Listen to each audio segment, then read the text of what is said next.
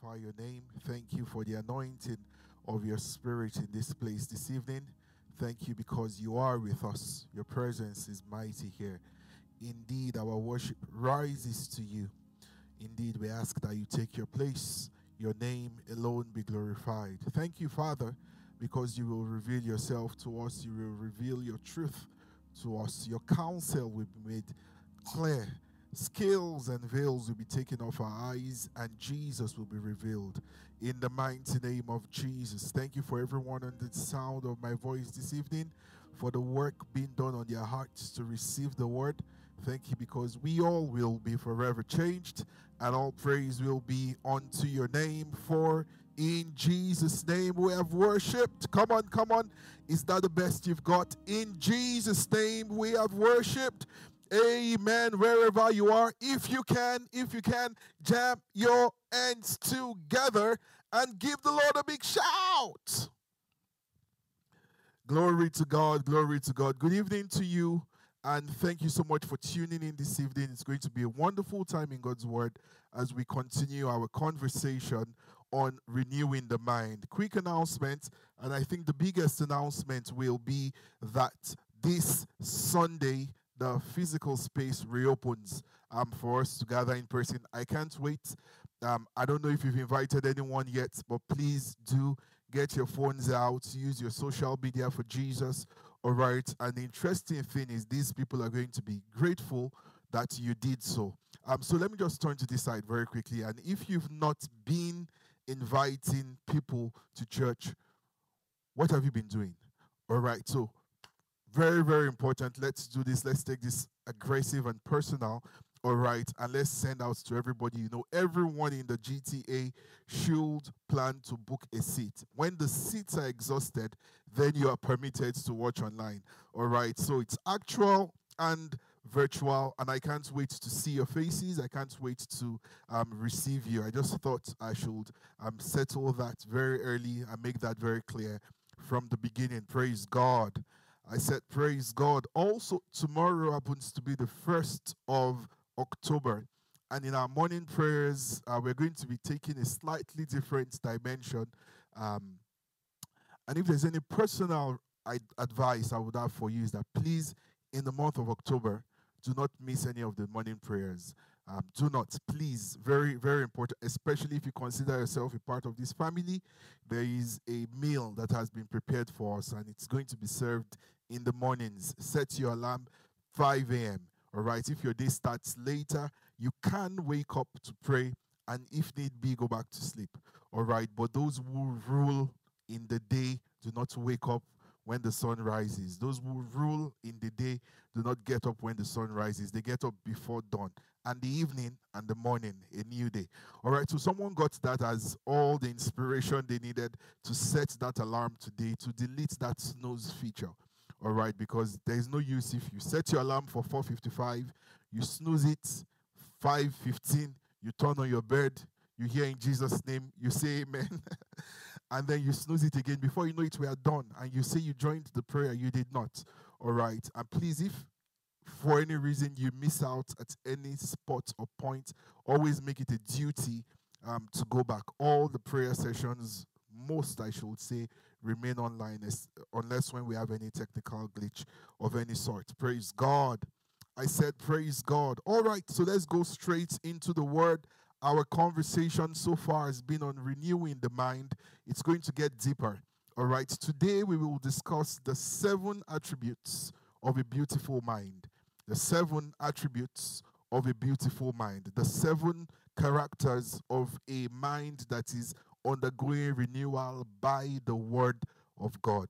And by next week, just to whet your appetite, it's going to become more granular. How do you develop a biblical worldview? How can you change, as it were, the tint of your lens to ensure that you don't see things as they are, you don't even see things as you are. You are a work in progress. You are constantly being metamorphosed, all right, conforming to that image of Christ. But while your transformation is ongoing, you are able to interpret, you're able to see things through the lens of Scripture. It's a skill and it's an art. It can be taught, it can be practiced, it can be learned. All right. The days where people need to say, This is how I feel, this is my opinion. If you don't like, take it. Those days are over, especially in a family like ours where the Lord has told us He's raising champions, that we are taking territories, that we are raising here an army, a solid army. So, in, in, in that construct, we don't speak anyhow. Maybe I'm jumping the gun a bit. So, very soon we will delve into it the seven attributes of a beautiful mind. Next week, Wednesday, by God's grace, if Jesus tarries, we will take that conversation a bit further as to developing a biblical worldview. And then the Wednesday after that, we will take it really, really deep. Maybe I shouldn't tell you what the Upper Wednesday is about. We'll take it week by week. Praise God. Praise God. In case someone forgot, the Wednesday services will remain online. So we will be gathering only on Sundays for the two services 10 a.m. to 11, 11:30 to 12:30, and we are done. All right, we have the standard precautions in place to guarantee a safe experience for you. We have our responsibilities. We have a few requests of you in terms of your own responsibilities to ensure that the space is safe for your neighbor, for the next person. Praise God. All right, bring out your Bibles, bring out your notepads, bring out your smart devices. It is time to delve into God's Word together. Praise God. So I'll take it straight to our text for this conversation Romans chapter 12, verse 1 and verse 2. I beseech you, therefore, brethren, by the mercies of God, that you present your bodies a living sacrifice holy, acceptable to God, which is your reasonable service, and do not be conformed to this world, but be transformed by the renewing of your mind. Why? So that you may prove what is that good and acceptable and perfect will of God. Praise God.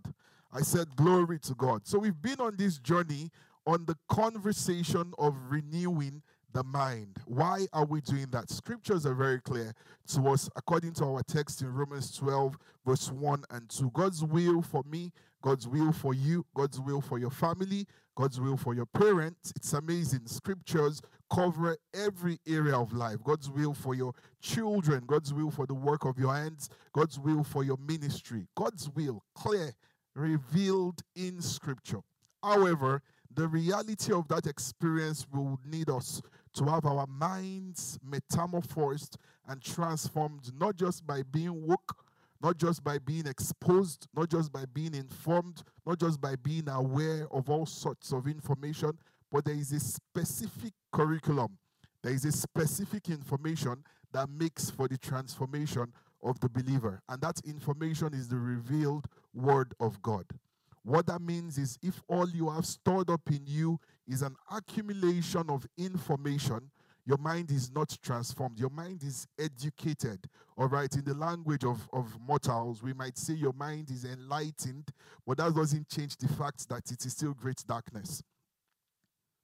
The true light that illuminates, the true power that transformed is via the revealed word the revealed word, the revealed counsel of God as revealed through scriptures. Praise God. So we started the first part, I believe. I won't do a rundown. All right. We started the first part laying bricks on the mind transformation um, curriculum. Essentially, we took it further and we looked at the culture process and we went to Genesis 12, I believe, where God had asked Abraham to come out of his country from his kindred and then from his father's house. And we broke that down in terms of its implications country, father's house, all right, kindred, all it, it has to do in terms of identity, culture, all right, and your subculture value system. And then we took a trip to Babylon to see the recipe for effective mind transformation in terms of what is required to get best results. And we saw how that works with language, literature, time, all right, that system of pleasure there. We we we discuss a lot. If what I'm saying now doesn't sound familiar, it means you missed out on that service. You need to go revisit it. And last week, I believe it was, we talked about the mass transformation process. Um, Nebuchadnezzar's 90 feet image of gold, all right, and the sound of music, which are very vital, potent tools still in use today that image of gold still exists. Those celebrity institutions that must be worshipped. They transcend culture, transcend language. In fact, there, were, there is it there was or there is there is a famous dictator in the world today. I mentioned no names, who for many years his country was walled off from the rest of the world. There was no civilization, there was no technology exchange, there was no exchange, it was just walled off. It was it was it was an indictment on 21st century living because in that country there was no development, it was a dictator. If you if he doesn't like your face, you might die. Many people know what I'm talking about already. But it was said that he had someone he admired who was a basketball player from the United States. And at the time, I think they've softened their borders, trying to get some bilateral exchanges now. But at a time when that country was inaccessible to most people, at a time where entry and exit was only possible by smuggling, all right, there was this basketballer from the US who was flown in just to meet with this king, because I should call him a king, not a president. It was a dictator, all right, at that level. So we see that celebrity interplay, interplay.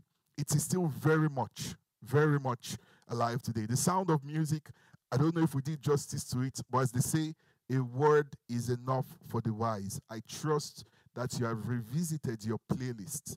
And what you have there isn't just gospel songs. What you have there are spiritual songs that are edifying, spirit building, atmosphere shifting, all right, results dictating um, songs because songs are very spiritual. We said all of that last week. Glory to God. I said glory to God. So, very quickly, in the brevity of the time that we have this evening, I'm going to walk us through seven attributes. And as I love to say, when we use lists, maybe I should just say this.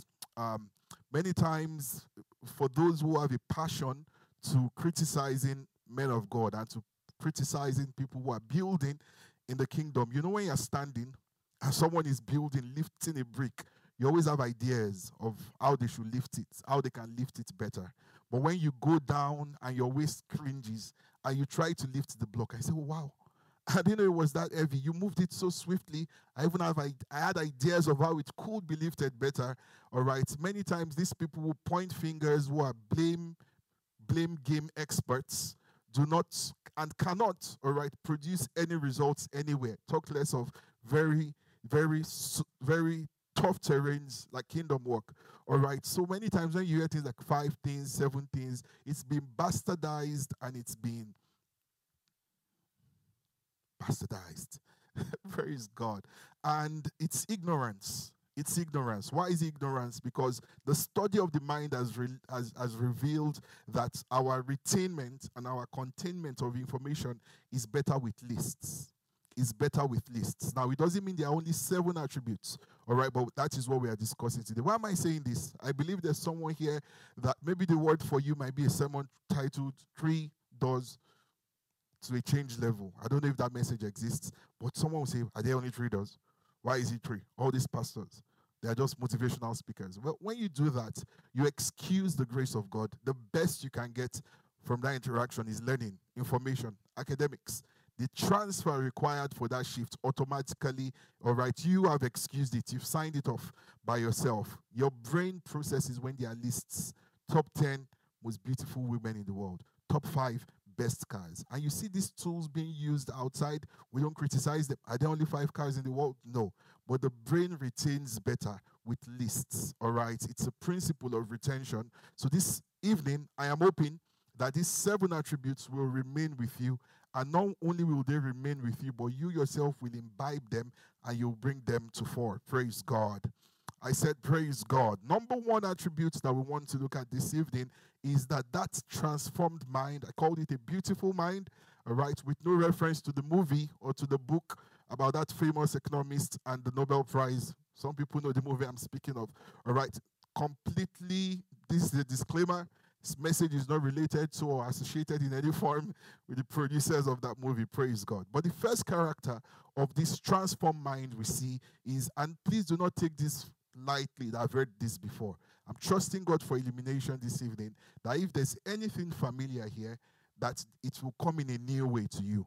And the grace to run with it will be released also. In the name of Jesus.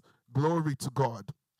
I said, Glory to God. All right, so the first thing we see here is the first character of a transformed mind or a mind that is subjected to the mind transformation process through God's word is number one, that mind has principles ideologies, and values that are founded on God's word.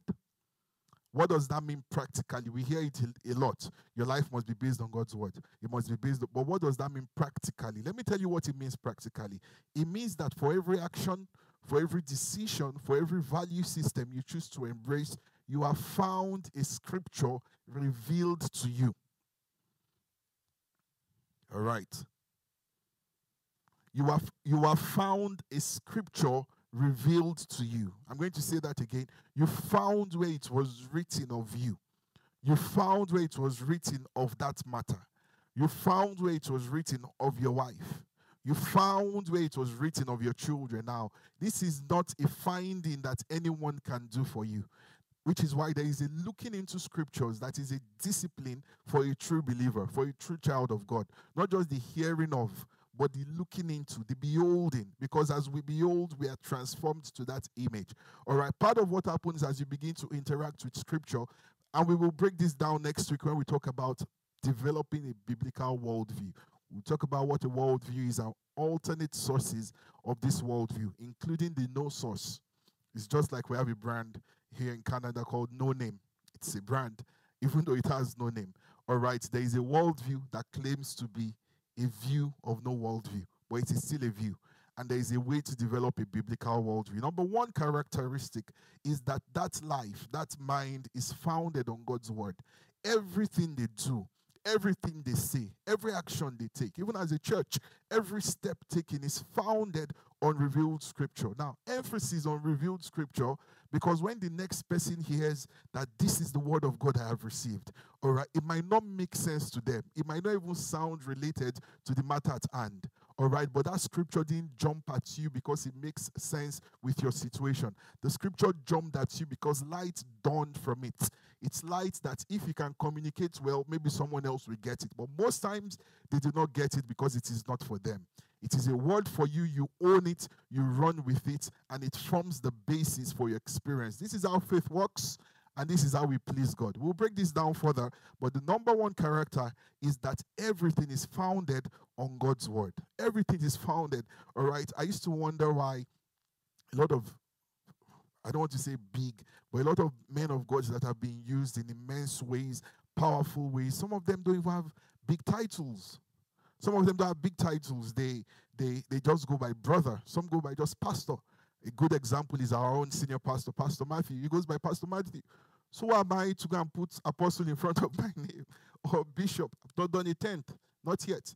All right, but beyond the title, he had found it. This is me quoting Pastor Matthew. He had found it in scripture that the word says, I will make your name great, not your title great.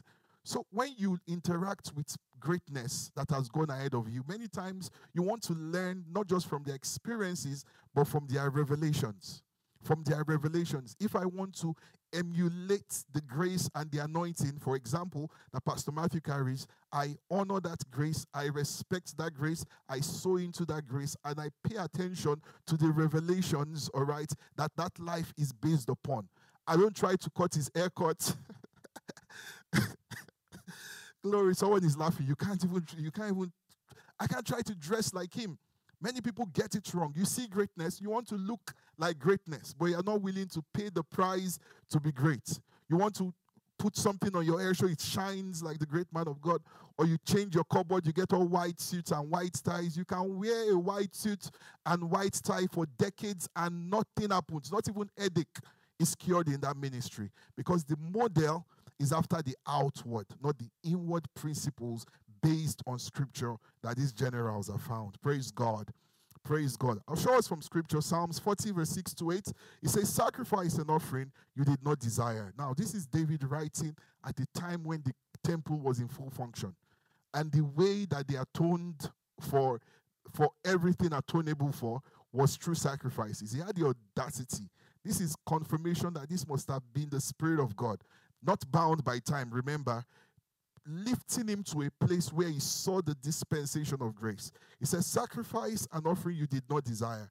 My ears you have opened. Burnt offering and sin offering you did not require. But that's what we are doing in the temple. He says, Then I said, Behold, I come in the scroll of the book, it is written of me.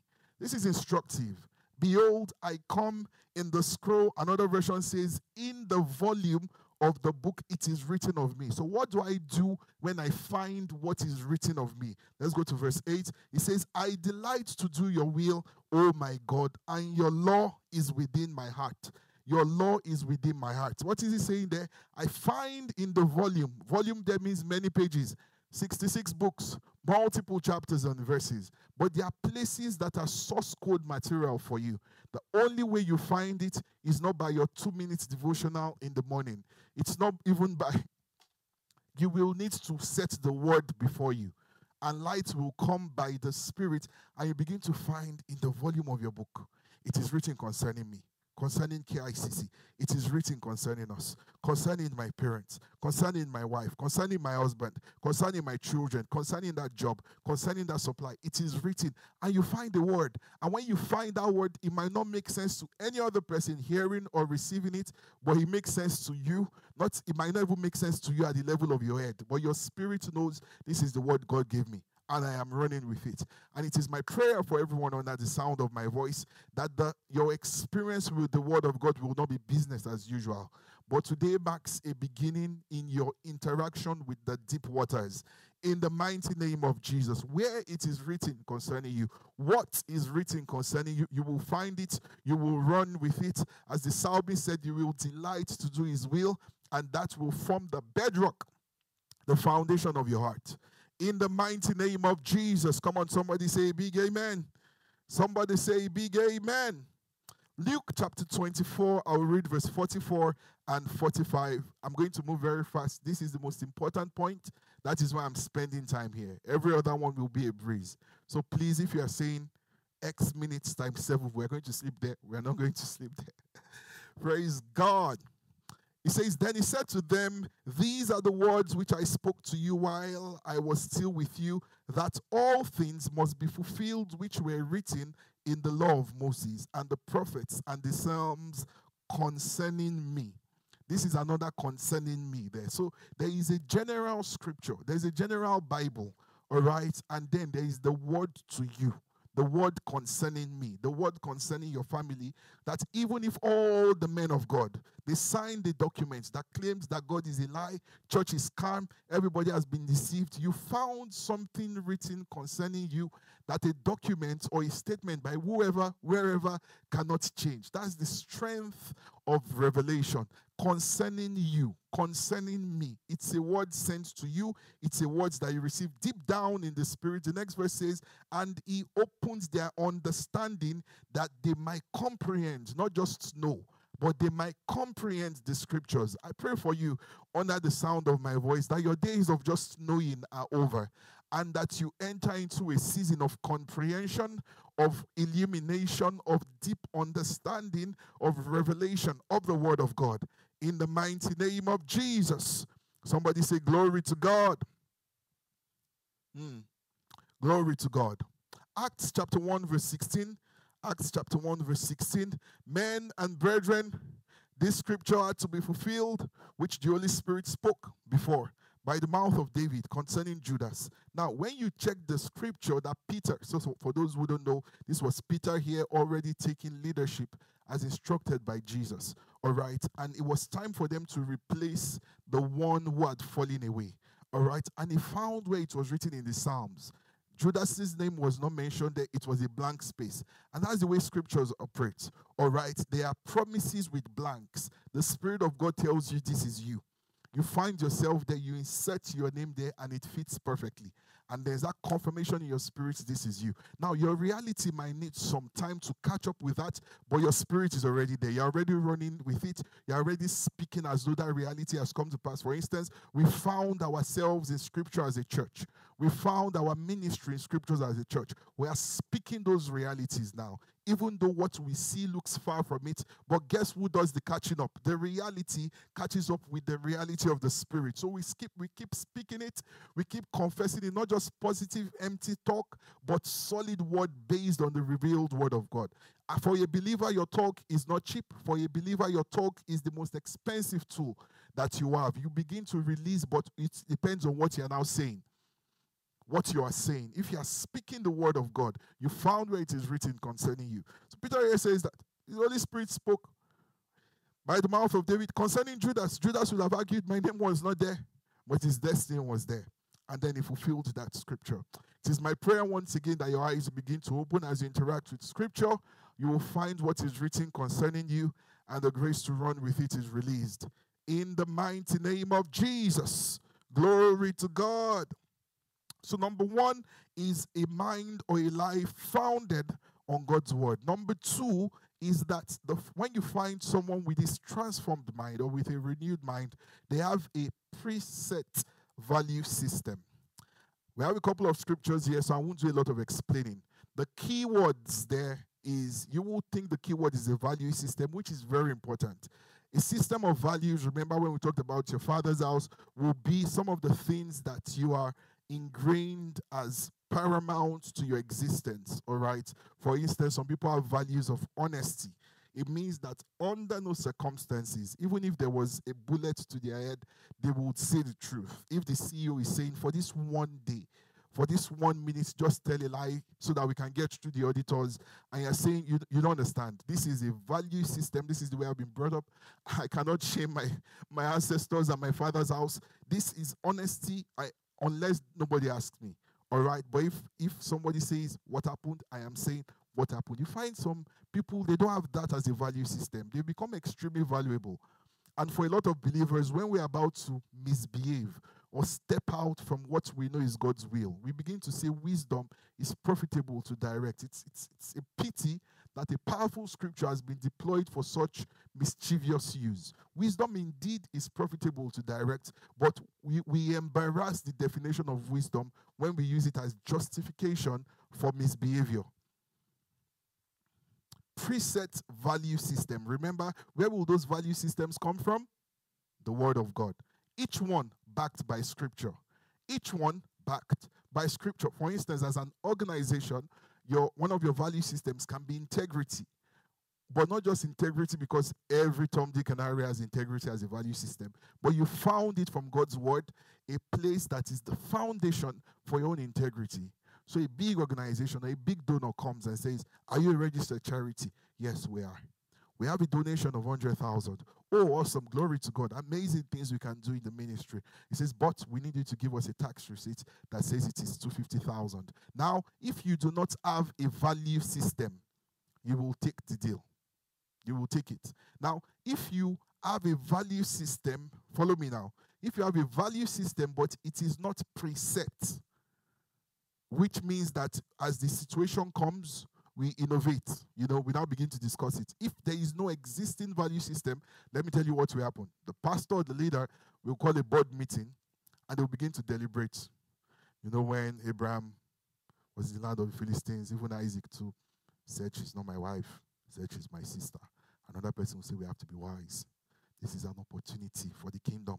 You know how many souls? You know, all sorts of scriptures will now start jumping out, flying left, right, center. Because the value system maybe was there. And I say this also to corporate organizations. Value systems are not things we have in our corporate brochures or hang in our company always. They are the things we choose to live by when push comes to shove. It's not saying we, we believe in inclusion and diversity and the, all your your your your C-suite executive picture shows no inclusion, shows no diversity. We care about customers. People can call you, people can talk to you. We care about excellence. There's no excellence anywhere. We deliver quality every time. Those are just empty sounding words that a lot of companies have come to get away with. But for you, child of God, you don't just need value systems, you need them preset. That means before the instance comes, it is settled. It is not a conversation for a board meeting. I am sorry that we even came off to you as someone that could accept such a deal. We stand for integrity and we appreciate your intention to donate. But it doesn't look like your intentions are pure. It doesn't align with our values. Sorry, we'll be able to accept this gift. Case closed. Nobody heard about it. No board, no meeting called because there were pre-existing value systems in place. Praise God. I said, Praise God. Genesis 25, I read 33, 34, and then we'll move to the next one. Then Jacob said, Swear to me as of this day. So he swore to him and sold his birthright to Jacob. He says, And Jacob gave Esau bread and stew of lentils. Then he ate and drank, arose, and went his way. Thus Esau despised his birthright. So he didn't have it as a value system that this thing is important to me, this thing is precious to me. As far as his value systems were concerned, is immediate gratification was more important than the he just thought what is what is birthright.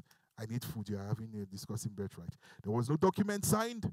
All right? There was no official documentation but it had been sealed in the spirit that he doesn't even know what he carries. Some people have dishonor as a value system. 100 things right one thing wrong. They are the ones that will pick they pick wrong better than microscopes it's, it's almost like a gifting. Please, if you find yourself in that place, it's a trap of the enemy. You will never experience increase. Plug out from that. Look for ways to deploy your skills positively.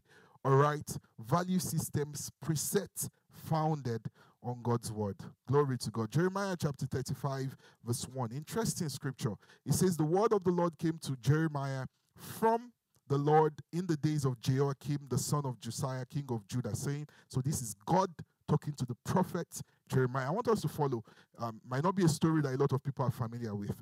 It says, Go to the house of the Rechabites. In their father's house, there was a value system. He says, Speak to them and bring them into the house of the Lord. Now, so he's saying, Don't have this conversation in the house. Bring them to church. Bring them to the sanctuary, to the house of God. So this is the voice of the Lord, instruction from God. Through his prophet Jeremiah, the man of God. He says, Let's not do it in the house. Let's bring them to church. All right. Bring them to the house of the Lord into one of the chambers, the prayer department room where fire falls, where the clouds are tangible. He says, and give them wine to drink. Give them wine to drink. This is God sending his prophet in the church. Give them wine, give them alcohol. Let them drink and make merry. For once the Lord has instructed, He has overwritten the value system of our father's house. See what happens next. Then I took Jaazaniah, the son of Jeremiah, the son of Abaziah, his brother, and all his sons, and the whole house of the Rechabites. What did I do? I embarked on this journey as instructed by God. I brought them into the house of the Lord, into the chamber of the sons, all right, which was, all right, let's skip to the next verse. It says, Then I set before the sons of the house of the Rechabites, bowls full of wine and cups. And I said to them, Guys, your warfare is over. Today is your day of deliverance. There is a new revelation in town. I'm a man of God. The Lord spoke to me. We're having this conversation in the house of God. Now, drink wine. Now, listen to what they said to the man of God. But they said, We will drink no wine. God said so. You, the prophet, came we will drink no wine. There is a superior revelation we are standing on. You cannot temporarily change it because, number one, it doesn't even conform. We will drink no wine, for Jonadab, the son of Rechab, our father, commanded us, saying, You shall drink no wine, you nor your sons forever. So there is no day, if you like, take us to the mountain. If you like, take us to the sky, take us to the house of God, take us to the holies of holies. Under no circumstances are we going to do this. Do you have value systems? Personal value systems, family value systems that you say, oh, they say nobody is watching, nobody will ever know. But you're saying, no, my God is always with me. It's not as though he's watching me trying to play catch up, but I will not do this.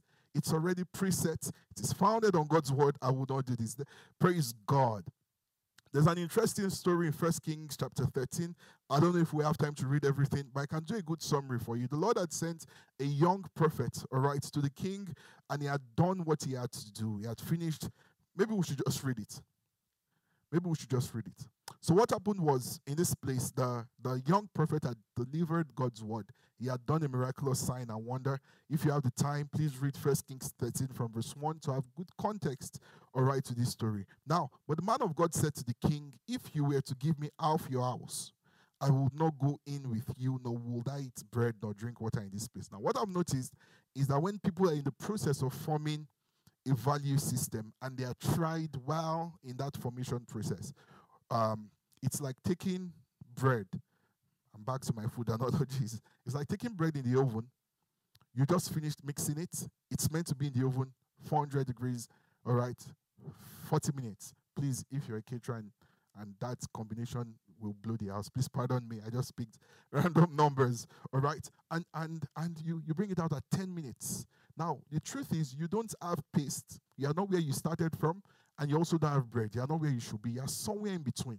And for many people who are somewhere in between in that value system formation process, when that thing is tested, what you find is they have a lot of explanation. They are not actually explaining to the test, they're explaining to themselves.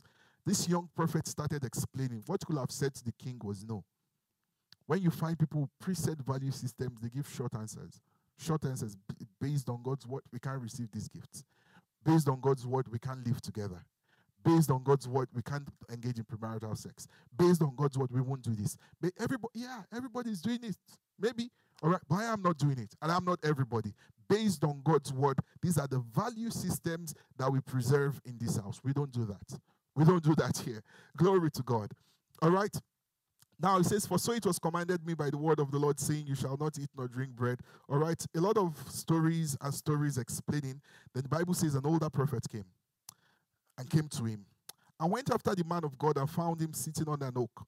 Then he said to him, Are you the man of God who came from Judah? And he said, I am. He said to him, Come home, eat, eat bread with me. And he said, I cannot return with you, nor go in with you, neither can I eat bread, nor drink water with you in this place, for I have been told by the word of the Lord. Now you see there, it started well. I have been told by the word of the Lord, you shall not eat. I think that's not on your screen yet. For I have been told by the word of the Lord, you shall not eat bread, nor drink water there, nor return by the going the way you came. He even gave too much information. The man was just explaining too much. He said to him, I too am a prophet. All right. I too am a man of God. All right. You guys pray too much in your church. Chill out a little bit. We're also Christians. But we, you know, we party, we go to the beach, we go to the club. Our own Christianity is not hard like you people's own. Chill out. I'm a pastor too. I'm a Christian too. What you are standing on is the word of the Lord. He says here, but an angel spoke to me. Ah, by the word of the Lord, saying, Bring him back with you to your house. That he made bread and drink water. I don't know how long this guy had been without food for. He says he was lying to him. Now, this is a sad verse from scripture. So he went back with him and ate bread in his house and drank water. I had said no to the king, said yes to this prophet under the guise that an angel of the Lord. Let me tell you, no angel of the Lord, no one truly sent of God will give any instruction, whether you are in an awake season, in a dream, or in a trance, that contradicts the written word of God. The moment you see such, it is an immediate red flag. Glory to God. I said, Glory to God. Preset value system. Acts chapter 5, 7 to 9. Acts chapter 5, 7 to 9. It's a story we know very well the story of Ananias and Sapphira. It was a family value system of lies. You know, there are families like that. When daddy says, Tell mommy that she should come upstairs now, the ch- children know daddy won't be upstairs. Mommy, everybody just, it's like numb, numb, accepted numb. I'm lying. You are lying, we are all lying, so there's no issues. I'm cheating, you are cheating, we're all cheating. And you'll be shocked. These are value systems in work, so called work relationships, entanglements. You're doing it, I'm doing it, we're doing it, us are doing it, we are doing it, everybody's doing it, all right, and living a frivolous life that tends only to destruction.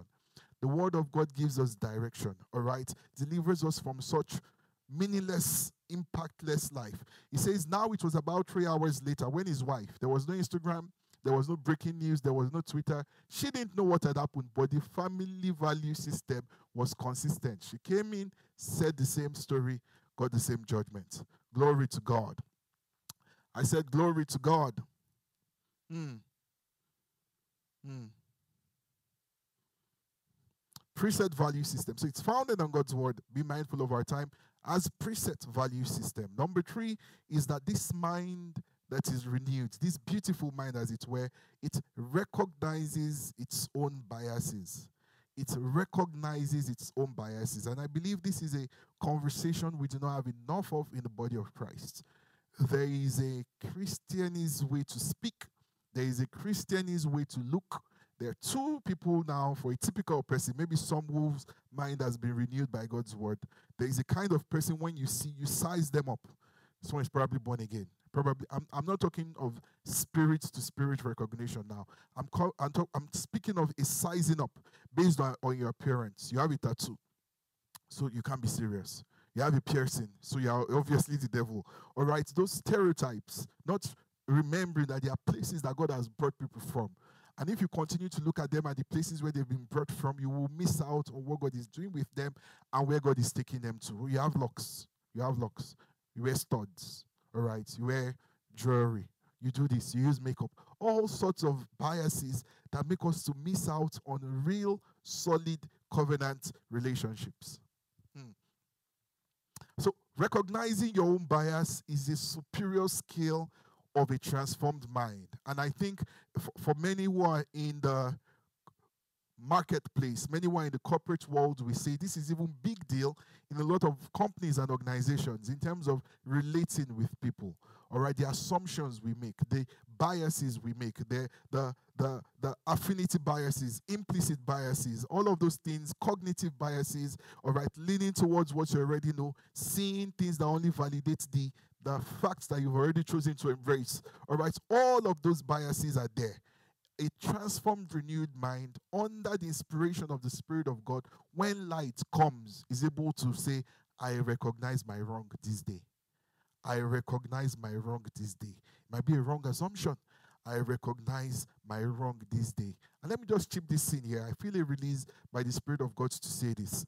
It is not wise for you to form opinions about people that you have not interacted with, especially when they operate in an office that can potentially be a blessing to you. I'm, I'm saying this only because I feel a release to say this, and probably because there's someone under the sound of my voice that needs this to be free in this moment. It was a man of God, all right, that I heard all sorts about, all sorts about. I, I imagine that I must have been a terrible man of God, all right, but when it was time for me to interact with him, the Spirit of God helped me. He says, Delete everything you've heard. Even if it's true, delete everything eh, eh, you read. This is my servant. I called him, go.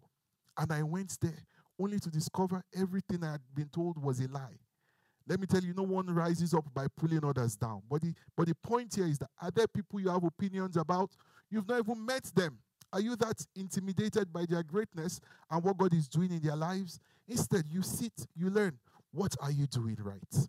How is God moving with you? How can you mentor me? Even not personally, from a distance. All right, please, it is unwise, it is unscriptural for you to do that. You don't you don't inherit other people's enemies in the name of loyalty. It is foolishness and it is not Christ-like. Spirit of God in you does not give you the ability to hate people. It does not give you ability to speak ill of people, even when rightfully so, you might be right when you when you say those things. I hope someone is getting this this evening. Glory to God. I said, Glory to God. Numbers chapter 27, verse 1 to 7. All right, Moses here recognized a bias, and the Spirit of God helped. This is just one out of many examples. I told you we'll begin to move faster as we go down here. Um, I want to read it. I also want to summarize, but because it's Bible study, let's read. Then came the daughters of Zelophehad, the son of Hepher, son of Gilead, the son of Machir, son of Manasseh, from the families of Manasseh, the son of Joseph, and these were the names of his daughters Mahlah, Noah, Hoglah, Milcah, and Tirzah. And they stood before Moses. Now, these were all girls, before Eleazar the priest in a very strongly patriarchal society, and before the leaders and all the congregation by the doorway. So, even by numbers, they were intimidated, all right, of the tabernacle of meetings, saying, Our father died in the wilderness, but he was not in the company of those who gathered together against the Lord in the company of Korah, but died in his own sin and had no sons. Why should the name of our father be removed from among his family because he had no son? Give us a possession among our father's brothers. Now, these are ladies asking for something that was considered unaskable for, if I can put it that way.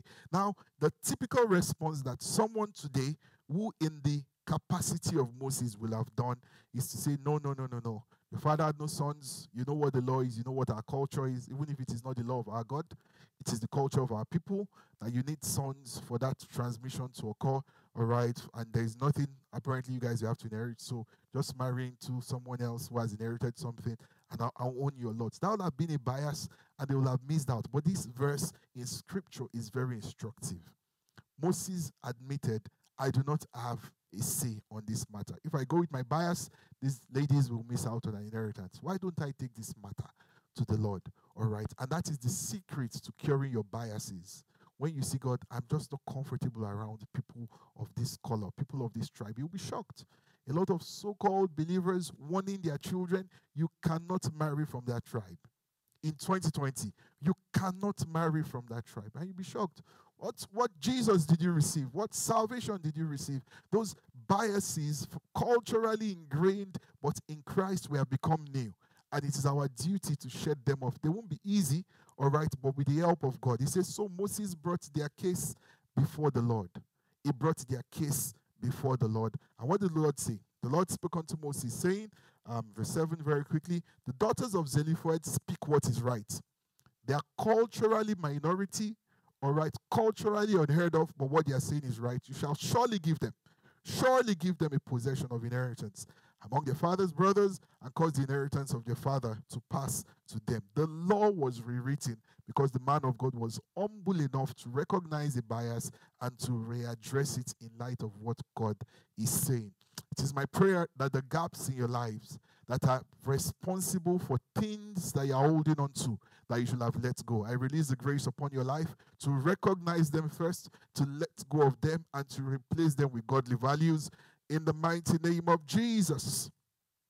So, number one, that beautiful mind is founded on God's word. Number two, there is a system, preset system of values based on God's word. Number three, that mind is able to recognize its own biases, recognize its own biases. Number four, all right, I think we're doing well for time so far. That renewed mind also is able to recognize extreme emotions and understands that extreme emotions are confounders. Now, that is a statistical term. All right, so to put this in plain English, people with a renewed mind do not make important decisions under extreme emotions. Under extreme emotions, whether it is extreme excitement, extreme sadness, no decision can be made at that time. It is a time that requires for sobriety. It's time that requires for if it's great, thanksgiving. If it's not great, thanksgiving. You you relax, you calm down. You don't make decisions, all right? Esther chapter 1. Esther chapter 1, a renewed, transformed mind does not make decisions under extreme emotions. In accordance with the law, the drinking was not compulsory. For so the king had ordered all the officers of his household that they should do according to each man's pleasure.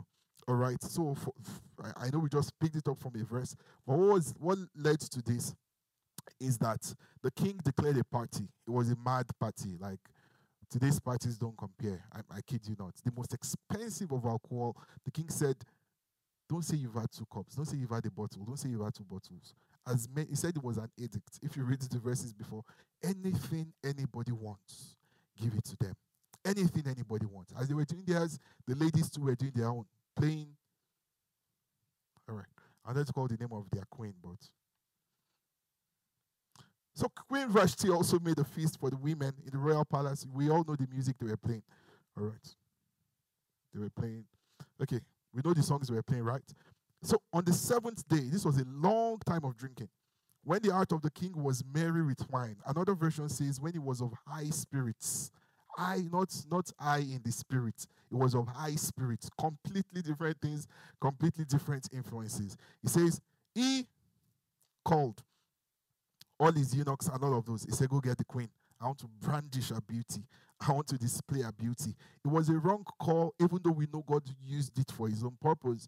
But it's a big lesson. At extreme moments like that, you don't make decisions. Whether you consider them simple decisions or you do not consider them simple decisions, we don't do that.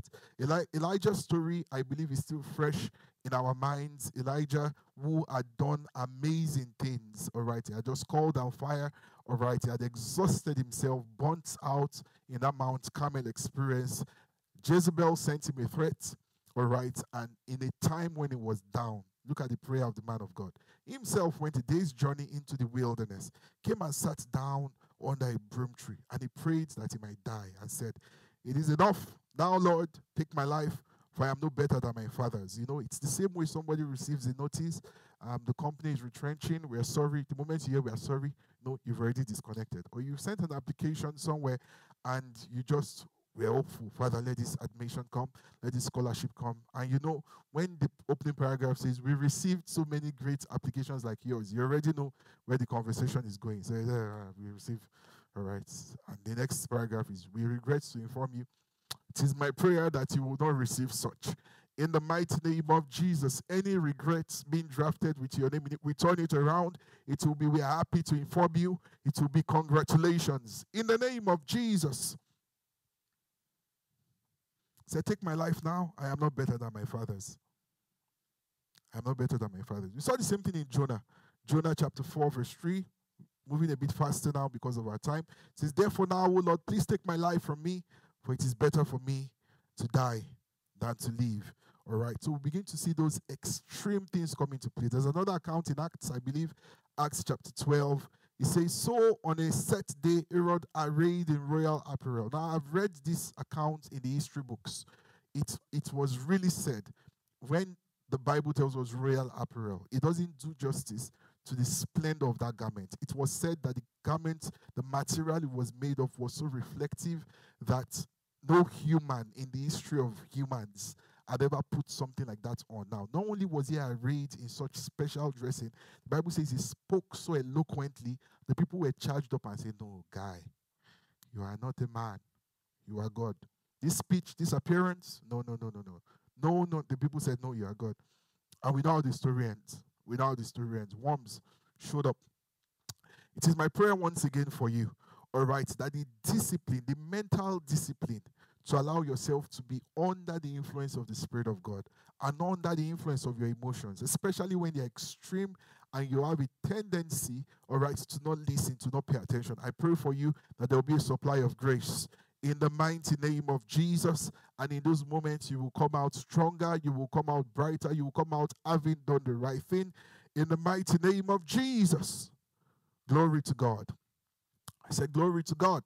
All right, so number one, you find that such a mind is founded on God's word. Number two, there is a value system that is preset, obviously founded on God's word. Number three, it recognizes its own biases and takes them case by case to God. God, this isn't where I should be. I shouldn't, at this level of my spiritual maturity, I shouldn't be feeling envy. I shouldn't be feeling jealousy. I shouldn't be feeling hate. I shouldn't be be tribalistic. I shouldn't feel a way towards a particular. And some of us still do it even today. Oh, these insert nationality. Oh, these insert culture. Oh, these stereotypes. And some of those people might be your covenant friends, covenant relationships. A colleague God wants you to minister the gospel to, a neighbor, a friend. It's my prayer that the grace to overturn such biases and to be who God wants you to be will be released on your life in Jesus' name. Number four, recognize extreme emotions and don't make decisions under those moments. Number five, I believe you're still with me. Number five, this transformed mind is able to skillfully develop empathy without personal experience. Now, this is deep. This is deep. This is a big issue with some of the world's biggest organizations the ability to have empathy and not just sympathy. Now, one of the best ways, hear me, one of the best ways to develop empathy is to have gone through a situation. Is to have gone through it. Remember, he tells us, Paul, writing to the church in Corinth, he says that you are being comforted and you are able to comfort others with the same comfort that you have received. All right. So there is that dimension of you being a life giver, all right, to those who are going through what God delivered you from and what God brought you out from. So it's one of the gold standard ways of empathy. Um, like we like to say as the best illustration, em- sympathy means I'm sorry for you. Empathy means I feel your pain. I can walk in your shoes. I understand where you've been. Many believers lack empathy and we justify it with frivolous names. I say things as they are. I have only anger. I have only this, only that complete lack of empathy. Some of the most unmercy showing people in the world happen to be those of this folk. I don't know where they got it from, definitely not the Spirit of God. But this is where we are going. Even without having that personal experience, without having that personal experience. The, the Spirit of God doing the work on your mind allows you to be able to develop empathy as a skill in a way that you've not gone through something, but you know how to respond to it. Why? Because the scriptures compendium of scenarios and compendium of godly responses, demonic responses, devilish responses, and the Spirit of God is able to shine light and to say, when you are here, this is what you do. When you are here, this is what you do. Praise God. I said, Praise God. One of the last places you want to see a Christian is when someone has just lost a loved one. Say, so oh yeah, we have to visit. Of course, we have to visit. But many times, believers have not been taught what to do when you visit. Many will visit and start, they will just start rambling scriptures. Oh, it is the Lord that gives. He gives and take away.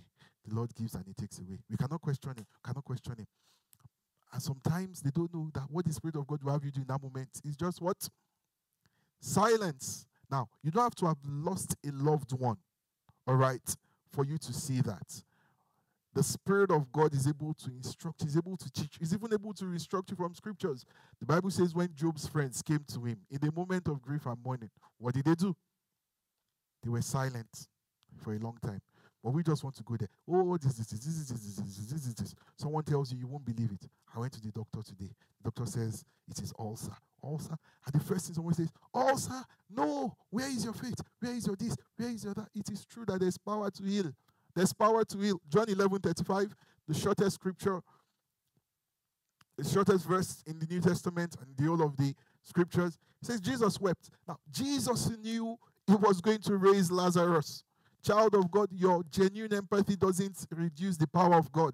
It only shows that you are in touch and you're under the influence of the Spirit. You know, just I was just meditating on this, and the Lord said to me, I heard it clearly, and I'm going to say it the way I heard it. Someone will receive it. He says, When all you have for people is sympathy, you can pray for them. At best, pray with them. But when you enter into this level of divine empathy, you are able to be moved enough with compassion to not just pray for, pray with, but also fast with them. Child of God, if you have a friend that when you have a need, they didn't just hold your hand to pray with you, but they say, let's fast, let's pray on this matter. You found gold.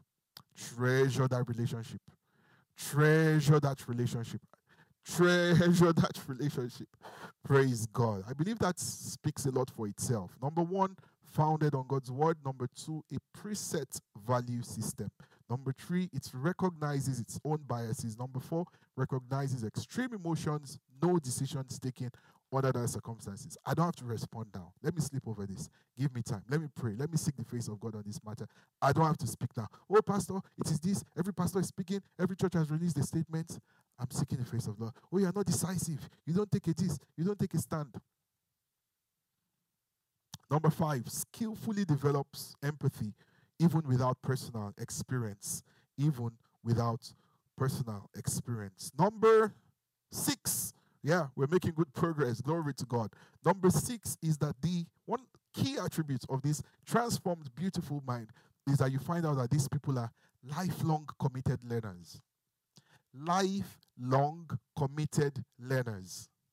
Committed lifelong learners learners, lifelong committed. Praise God. But you get the gist. There is a, a severe investment into learning. They will read as though there's no relationship with the Spirit of God. Fire in the relationship with the Spirit of God as though there's no learning. That's the realm, that's the intersection that champions operate at. Committed lifelong learners committed lifelong learners. I think recently we mentioned this in one of the Sunday sermons. How Paul will write and say, Bring my papers, bring my parchment. How, Jeremiah, how Daniel was able to find from the writings of Jeremiah and was able to take it to God in prayer. Reading is a lost art, not only with today's, I mean, they used to say before, if you want to write something from a black man, put it in a book. I don't think that's even accurate anymore now. If you want to write something from this generation, you might just have to put it in a book. I know there are people reading, but there are many more people scrolling, not enough people reading. Lots of people watching, not enough people reading. And there are gems, man, treasures in books. I don't know where to begin. Treasures in books. People you will never see.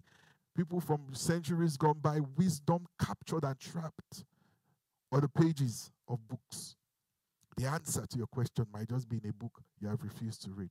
Acts chapter 1, verse 1 to 3. Acts 1, 1 to 3. So many scriptures I could have given, but I just felt this was timely and this is probably instructive for someone under the sound of my voice. The former account I made, O Theophilus, now we know that former account is the Gospel of Luke, all right, of all that Jesus began both to do and to teach both to do and to teach, until the day in which it was taken up after he, through the Holy Spirit, had given commandments to the apostles whom he had chosen, to whom he also presented himself alive after his suffering.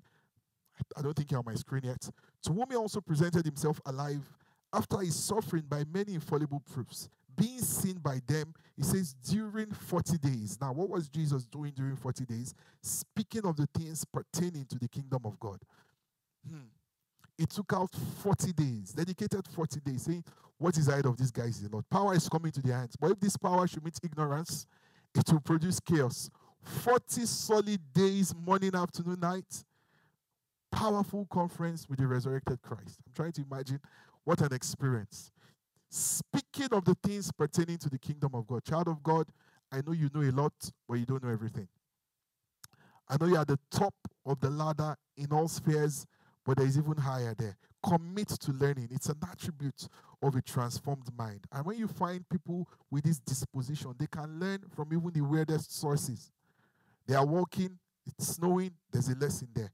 It's kids talking, there's a lesson there. There's that humility of learning. True learning needs humility. When you are proud, it's full. And that leads me to number seven point as we begin to tie this up. Number seven is you find that these people are epitomes of humility. Epitomes of humility. Philippians chapter 2. Let this mind, let this mind be in you, which was also in Christ Jesus. Let this mind, I mean, this is a scripture we use very funny, very funny. Maybe next week when we talk about developing a biblical worldview, we'll talk about the accurate dividing of scriptures. You know what Paul said to Timothy in 2 Timothy 2:15? He says, "Study to show yourself approved, not unto man, not until your cell pastor, not until your head of department, approved unto God." It means my knowledge of scripture might not impress you, but there is an approval there that shows my dedication, commitment to systematic study.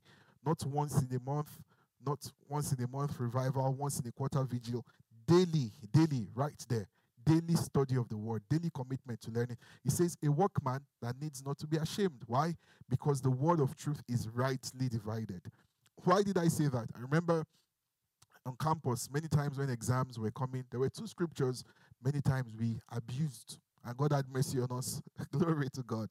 We misused, I should say. We misquoted, we misrevelated such scripture. The other, the first one is um, where it says that the memory of the righteous is blessed we took it as memory, RAM. All right, the memory, storage capacity of the righteous, me, is blessed. Therefore, I will pass this exam. All right, as misappropriation of scripture, because the memory there means the remembrance of the righteous when they are gone. We have fond memories of them because of the lasting impact they have left in their worlds by being fragrances of the glory of God. This is another one. Let this mind be in you, which was also in Christ Jesus. Paul is not ambiguous in any way as to what that mind is. He said, Who thought it not robbery, even though being God? All right. So that mind there is a mindset of humility. The moment you see someone who a little progress, their shoulders are already up, you know they can't go find the spirit. Because the spirit of God is gentle. The spirit of God is the Bible. All right, maybe I should just show us one more scripture. It says, God resists God does not leave the proud. God resists the proud. He gives grace to the humble. He resists the proud. He gives grace to the humble. All right. I wrote here as we begin to tie this up low self esteem is not humility. High self esteem is not necessarily pride. Pride is an elevation of self, humility is an elevation of grace. I think somebody needs to write that down. Low self esteem doesn't equal to humility. High self esteem is a healthy estimation of what you carry as a child of God. That's not pride. He says, We do not boast in this. If anyone will boast, let him boast that he knows the Lord Jesus. He says, Pride there is an elevation of self. Humility is an elevation of grace. Humility is an elevation of grace. First Corinthians chapter 15, verse 10. It says, This is Paul speaking. Is there on screen? Sorry. It says, But by the grace of God, I am what I am, and his grace toward me was not in vain. Now, he's not ruling the fact that he labored. All right, he says, I labored more abundantly than they all, yet not I, but the grace of God which was with me. This is someone who understands that there is nothing to be proud of God here. Yes, I labored, well, it was because of God's grace. Yes, the church is growing, it is because of God's grace. Yes, I am delivering results at the place of my work, it is because of God's grace. I passed that exam, it is because of God's grace. I got that job, it is because of God's grace. Remember, pride and elevation of the self, humility and elevation of God's grace. It is God's grace that has done this. It is God's grace that has done this. Glory to God. I said, Glory to God. I trust that I have been blessed this evening. The seven characters or characteristics, attributes of a beautiful mind. Why have we learned this? So that somewhere on the pages of your heart, this is written. This is who I am. You remind yourself, I don't just take decisions. It's founded on God's word. I have a preset value system based on God's word. I recognize my biases. I recognize extreme emotions. All right. All of those things at work that you remind yourself, this is who I am. This is the power at work in me. I'm committed to learning. All right. There is no room for pride here. All right. And this is how we live our lives essentially. Glory to God. Why don't you just begin to magnify the name of the Lord and thank Him for His word that has come to you this evening? Say, Father, I receive your word. I receive your word. Your word has shone light on areas I have tried to push away and to cover. I receive your grace to make a difference. I receive your grace to begin to do things differently. I receive grace to begin to see as you see, think as you think, do as you do. I refuse to be conformed to my world. I choose to be transformed. As I expose myself to your word, I receive light and illumination. I am able to find myself. I am able to find where it is written concerning me. I receive direction. I receive instruction by your spirit. My life will never remain the same. Thank you, gracious Father. Praise and honor be unto your name, for in Jesus' name we have prayed. In Jesus' name we have prayed. All of these attributes will be impossible if you are not born again. Which is why I just want to pray with that person. It might be one person under the sound of my voice. You're like, wow, amazing teaching. This can't be me. No, it can't be you unless unless you are reborn. Jesus said to Nicodemus, You must be born again, except a man be born again, except a woman be born again, except you are born again. You can't experience anything remotely close to this. None of this is done by our power, none of this is done in our strength. All of this is by His Spirit, and His Spirit is your inheritance. If only you will say yes to being a part of His family. Want to pray with you this evening as you acknowledge your sin, your need for a Savior, as you believe in your heart that Jesus came for you, died for you, took your place. He was buried, but the grave couldn't hold him down. He rose again, and he's alive today. He's alive today. He wants to show his glory to the world through you. I want you to yield yourself, believe in your heart, confess with your mouth that Jesus is Lord over my life. My past, my sin, my shame, my guilt is gone.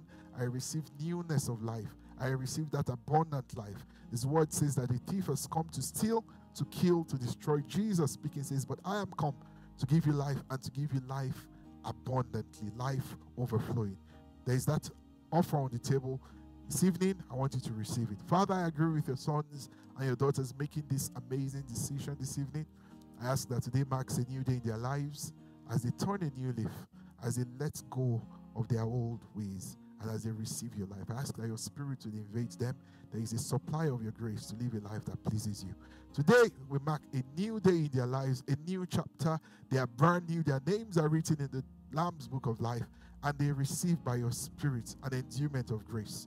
Thank you because they themselves will be filled with that joy of salvation and they will bring many to Christ. In the name of Jesus. Thank you, Father, because it is done.